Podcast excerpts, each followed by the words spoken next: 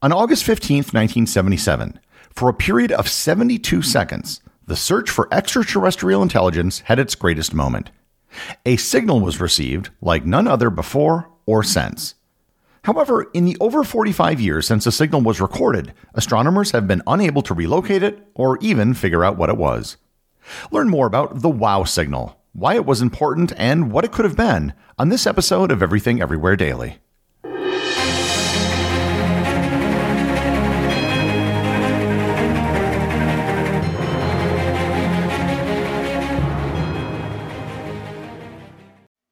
This episode is sponsored by Heaven Hill Bottled and Bond Bourbon. I recently had the chance to try Heaven Hill Bottled and Bond, and I can attest to its exceptional aromas with hints of caramel and vanilla intertwining with its oakiness, which provide a well rounded flavor profile.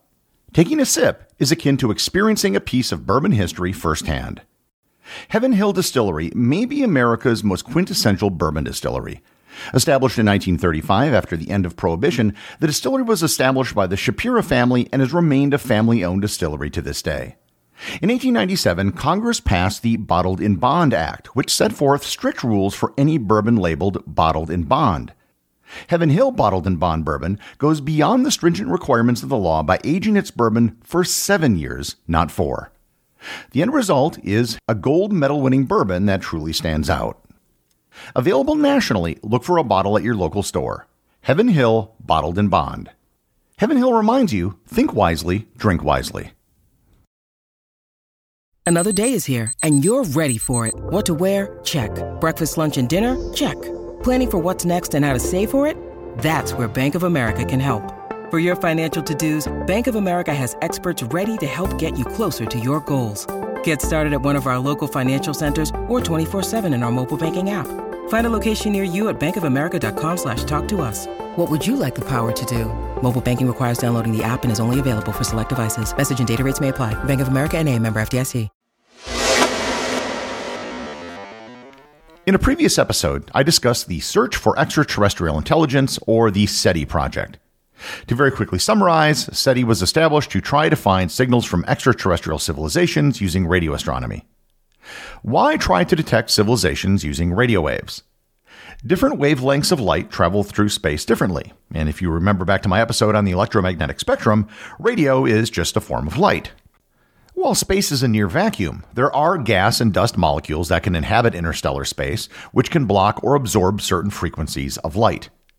There are certain frequencies in the microwave range from about 1 to 10 gigahertz, which can pass through relatively unimpeded. Frequencies above this range tend to get absorbed in the atmosphere or in interstellar space. Frequencies below this range tend to be drowned out by the enormous amount of radio waves created by the core of the galaxy. The noise in this region is so great that it would be difficult to filter out a real signal from the noise. The band where communications would be possible not being drowned out and not being absorbed is known as the microwave window. So, if we were to communicate with some civilization far away, this is the most likely place to check for messages. However, simply looking for radio waves really isn't enough. Back in 1967, radio astronomers Jocelyn Bell and Anthony Hewish discovered something unexpected. They found something at the same point in the sky that pulsed with a signal every 1.337 seconds. Its signal was so regular that it was actually more accurate than atomic clocks at that time. At first, it was thought to be a signal from an extraterrestrial civilization. However, they soon found others like this and realized that it was a natural phenomenon. What they had found were dubbed pulsars, which stand for pulsating radio source. They result when extremely rapidly spinning neutron stars emits radio waves from its magnetic poles. It's basically like a rapidly spinning lighthouse, and we can only see the signal when the beam of light hits us. In addition to spinning rapidly, it also tends to emit radio waves over a rather large region. In fact, spewing radio waves over a large band of radio spectrum is pretty much a hallmark of naturally occurring radio sources. When humans broadcast radio waves, we tend to do so over very narrow bands of frequency. That is why you can listen to different radio stations so close to each other on the dial. So, a good place to look would be in the microwave window, and a good thing to look for would be some sort of narrow band communication. However, there's one other thing. The microwave window is still pretty big. 1 to 10 gigahertz is a lot of spectrum to search. Within that window is a smaller range of frequencies that hold special significance. Hydrogen is the most abundant element in the universe by a wide margin. When excited, hydrogen can emit electromagnetic waves at 1.42 gigahertz at a wavelength of approximately 21 centimeters. Another important molecule is the hydroxyl molecule, which consists of one oxygen and one hydrogen. It has a wavelength of 1.612 gigahertz to 1.72 gigahertz.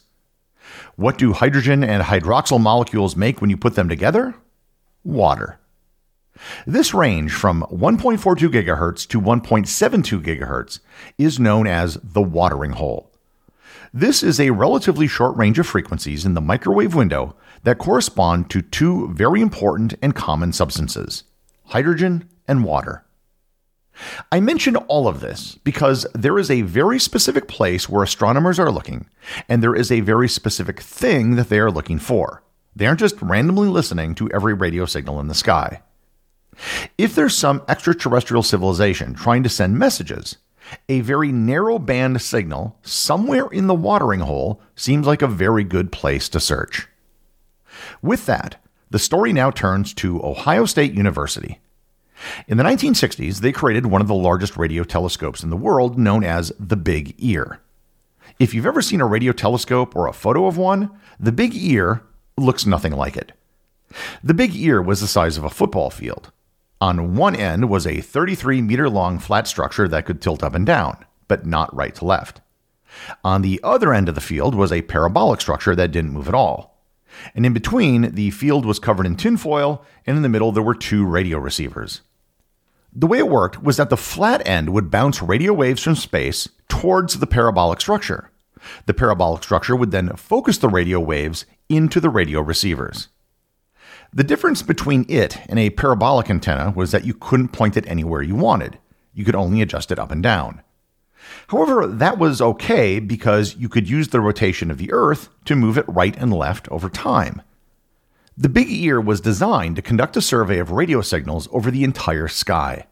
The reflecting section would be set at a particular angle, and the Earth would revolve about its axis, allowing an entire strip of sky to be analyzed.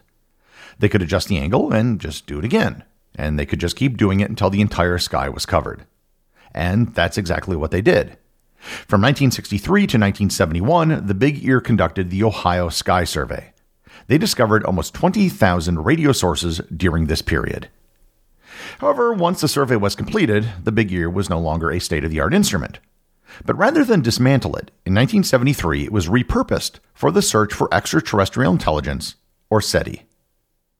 The events which are the subject of this episode took place on August 15, 1977.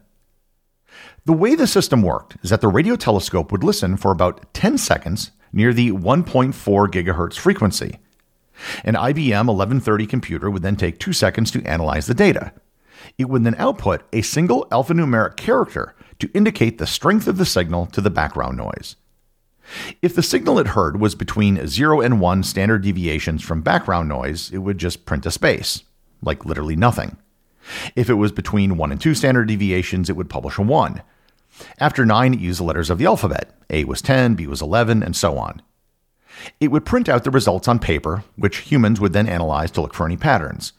Most of the printouts were nothing but spaces and the number 1, with an occasional 2 and maybe a 3. Several days after the recording took place, a SETI volunteer physicist by the name of Jerry Ehman was reading the recordings taken on August 15th at 10:16 p.m. Eastern Daylight Time. On the printout, Amongst the blank spaces, ones and twos, were six consecutive characters that had never been seen before 6EQ-UJ5. This was an enormous, narrow band signal located right near the 1.4 gigahertz frequency, the exact thing that SETI researchers had been looking for. Jerry Ehman took a pen and circled the data on the printout and wrote next to it, Wow. Hence the name, the Wow signal. I should note that 6EQ UJ5 was not some sort of code sent by aliens. 6EQ UJ5 is just how the computer system recorded the strength of the signal. The six characters represented a full 72 seconds of the signal. The U part of the signal was the point where the signal was a full 30 standard deviations above the background noise. There is no known natural way for a narrow band signal of that strength to be sent. So the first question was where did the signal come from? At the time the signal was recorded, the telescope was pointed towards the constellation Sagittarius in a particular section near the Messier object number 55. Messier objects are points in the sky that aren't stars and are usually nebulae or galaxies, and they'll be the subject of a future episode. The area the signal came from couldn't be pinpointed exactly due to the dual receiver setup of the big ear. However, in the part of the sky we can narrow the location down to, it contains over a million stars. While we know roughly where the signal came from, the other big question is what was it? If there was any information contained in the signal, it couldn't have been recorded because that wasn't what the radio telescope was set up to do. Information in a radio signal would be sent through modulation of the signal, and as the system was set up to average everything out over 10 seconds, the modulation would have been lost. No other radio telescope has ever detected anything like this in that area of the sky. There have been at least 50 different attempts to try to find the signal in the same patch of space. In May of 2022, several radio telescopes were pointed at this patch of sky for an extended period of time, and they found nothing. One theory holds that this was in fact some sort of extraterrestrial signal. However, whoever sent it is sending the signal out like a lighthouse beam. They're covering the sky, and our observation sweeping the sky just crossed their beam at the right point for only those 72 seconds. If this is the case, then why haven't we seen the signal since then? One problem could be that we're only looking intermittently. One of the longest searches ever conducted was done by the Very Large Array in New Mexico, which only looked for 14 hours. One proposed theory that made the news back in 2017 was that it could have been a comet that it saw. That theory has pretty much been discredited because it wasn't actually in that part of the sky at the time of the recording, and comets don't behave that way. The other theory, which seems the most likely, is that it came from some human source. The 1.427 gigahertz frequency is supposed to be dedicated to radio astronomy. However, it's possible somebody was broadcasting in that part of the spectrum, even if it was accidentally. It could be that there was some piece of space junk that reflected a radio signal, which was picked up by the ultra sensitive instrument. The truth is, we don't know. All we do know is that for one brief moment in 1977, the exact sort of strong narrowband signal at the exact frequency astronomers were searching was recorded. And since then, it has never been seen again. Wow. The executive producer of Everything Everywhere Daily is Charles Daniel. The associate producers are Thor Thompson and Peter Bennett. Today's review comes from listener Zell McGran over on Apple Podcasts in the United States. They write, So great! I love it. I have listened to every single episode twice. Thanks, Zell McGran. I am happy to announce that having listened to every episode twice, you have achieved Elite Platinum status in the Completionist Club. As an Elite Platinum member, you will get priority seating at the Completionist Club, you'll get to use the Elite Platinum member entrance, and 24 hour access to the Completionist Club concierge. Remember, if you leave a review or send me a boostagram, you too can have it read on the show.